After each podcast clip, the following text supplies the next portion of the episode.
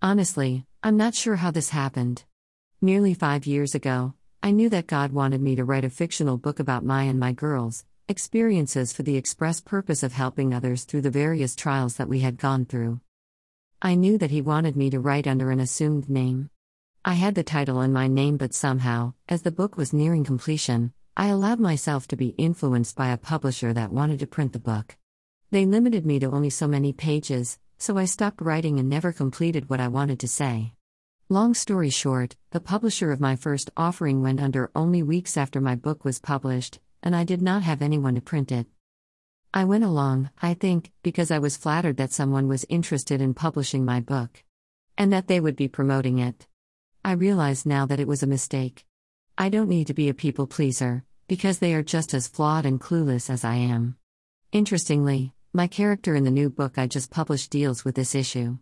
It is called The Crossroad Amy's Adventure.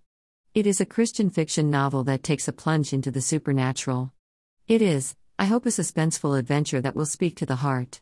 A few months ago, God led me to finish it plus a journal, so that groups or individuals can answer questions based on the text of the book and perhaps find some resolution for themselves.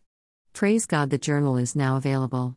The journal relates Amy's adventure to your own in the form of questions with plenty of room to write. Today, I am listening hard and praying hard. My joy in writing is mainly to reach people who are hurting, so they can be set free from doing the same things over and over while expecting a different result. The book is completed and will be a part of a series that will explore many different scenarios. As an independent author, I am now experimenting with a companion journal to help book clubs or even individuals better discover healing and freedom in Christ. That's all for now.